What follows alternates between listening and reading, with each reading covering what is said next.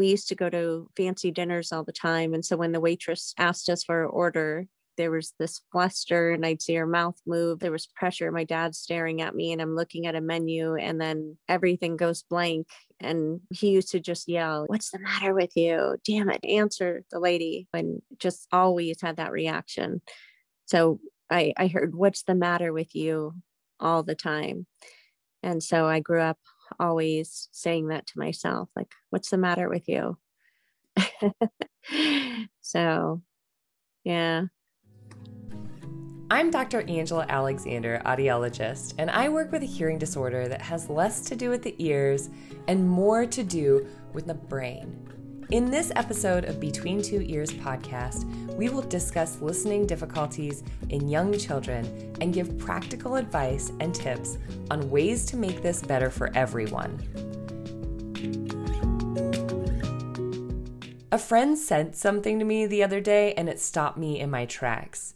I asked her if we could pause a moment and she could repeat herself. The act of listening is an act of respect. So, is not listening a sign of disrespect? What if a person has difficulties with communication?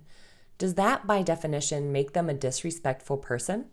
I, I remember a teacher kicking me out of class and he kept telling me like you know what's the answer and i was like can you ask it again and he's like i'm not going to repeat myself you know and i'd sit outside and then he'd come in and he'd ask me again and i was so nervous at this point that it was really horrible. It was very frustrating. I want to understand why we become so disconnected angry and triggered when people aren't listening.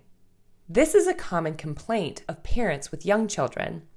In a progressive way throughout the day.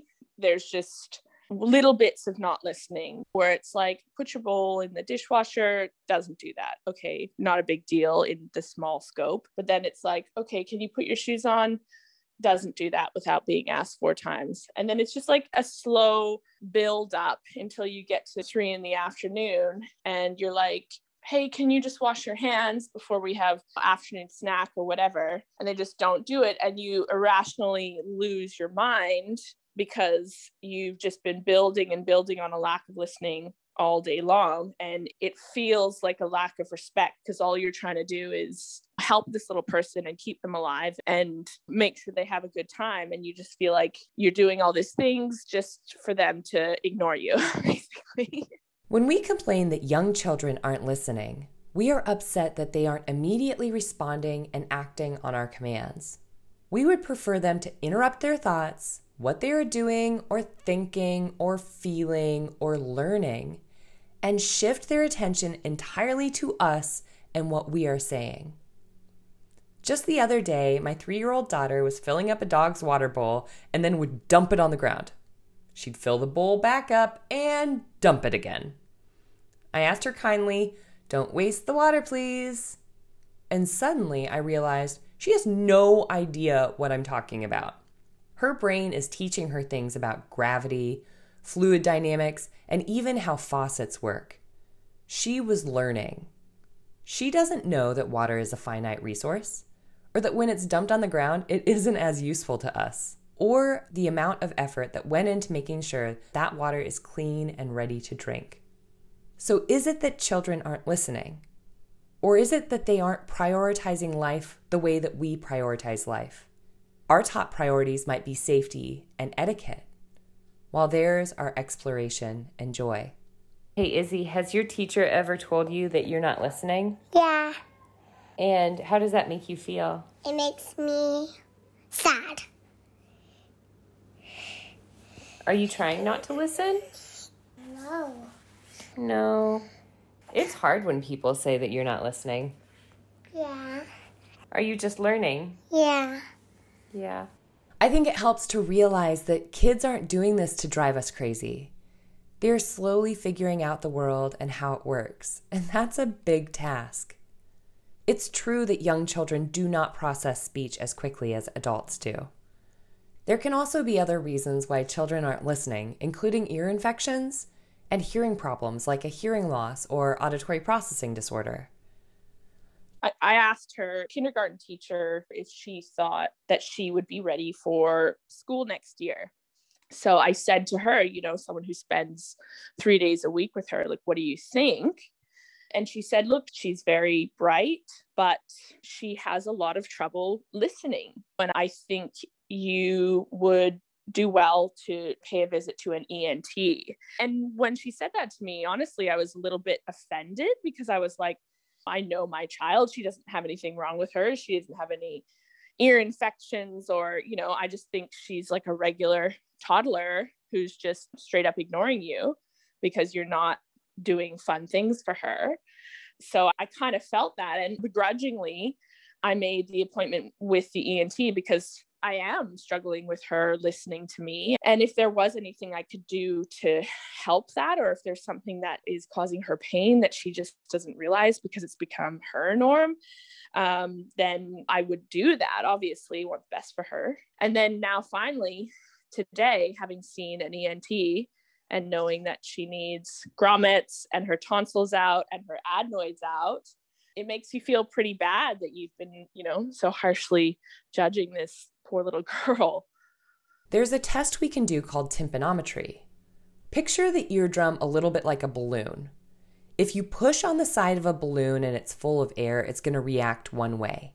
Instead, let's say that a balloon is full of water or fluid and you push on the side, it's going to act and react in a totally different way. It's almost like you slap my thigh, right? And there's just little ripples coming back. Well, this test, we can put pressure and a little bit of sound toward the eardrum, and we can check to see how that energy is reflected back. They said she had a lot of fluid in her ears. He said she's basically underwater.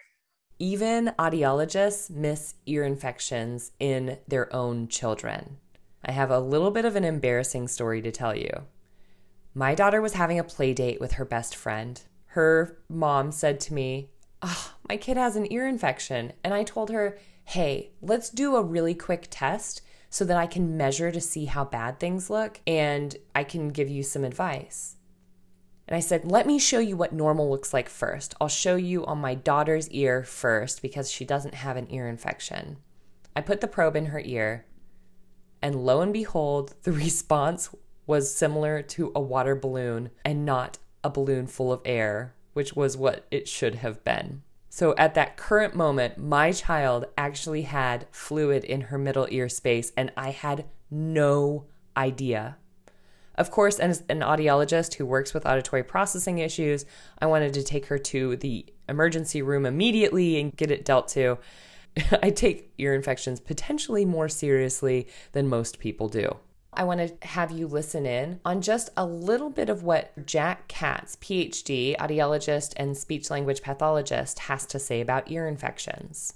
Ear infections for somebody our age may not be that significant to our lives. But when a child's brain doesn't know anything, and the first thing it learns is through these ears with fluid, the high pitched sounds, which are the most important sounds in the language are faded out or minimized, and all of the sounds are distorted and it's noisy.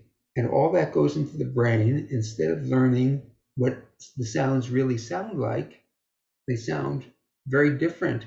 And the first three months are the most critical ones, and the first three years are the next most critical. And then you keep on adding to what's already a mistake in the brain, and it's bad and it'll affect their speech. It doesn't mean that the high frequencies are completely gone necessarily, but the low frequencies are emphasized. Jack has a theory that Elvis Presley's singing voice may show evidence that he may have struggled with ear infections as a young child. Elvis Presley had uh, Love Me Tender was a song. Love me tender, love me, love never let me go. so little mouth and tongue stuff, almost all the back there. Here are some signs of things that you may want to watch out for in order to refer a child for a hearing test or an auditory processing evaluation. Number one, multiple ear infections or fluid, constant allergies, snoring or mouth breathing, delayed speech development, limited vocabulary, indistinct or unclear speech, difficulties learning words to nursery rhymes or children's songs, being bothered or distracted by noise, forgetfulness, trouble following simple instructions, and even troubles figuring out where sound is coming from. Kids don't need to have all of these things for a referral. These are just some red flags that may warrant getting things checked out. Children should be saying one word at one year of age and putting two words together around two. In the words of my professor, John Ferraro, always fix the easiest things first.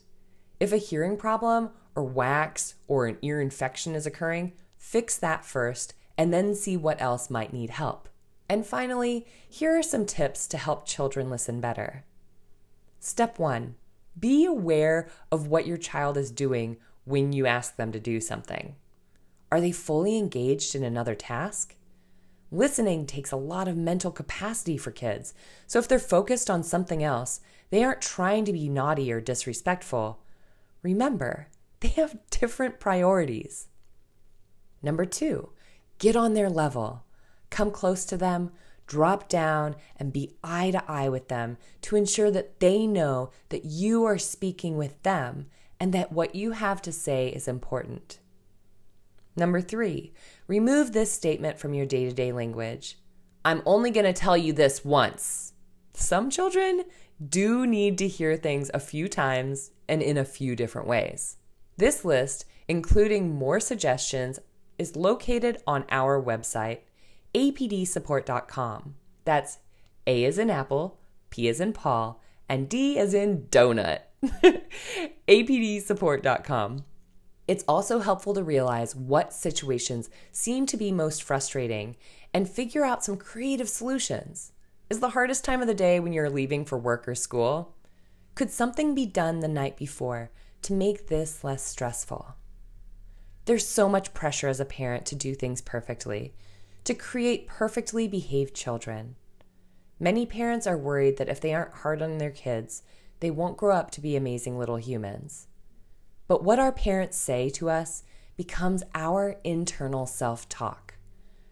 How do you want your child to speak to themselves? It is for this reason that I try to notice any time I see my child doing something positive by saying, You are so good. How did I get to be so lucky to be your mom? Did you know you're a good kid?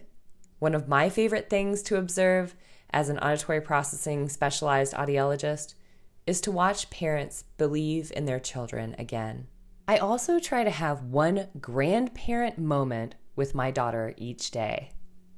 This is a brief interaction where I don't need her to do anything for me, and I just show her my love.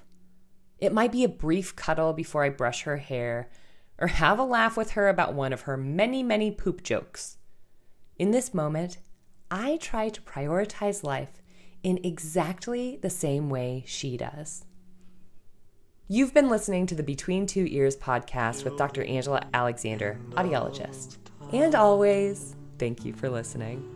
Love me tender, love me true, all my dreams fulfill. For my darling, I love you, and I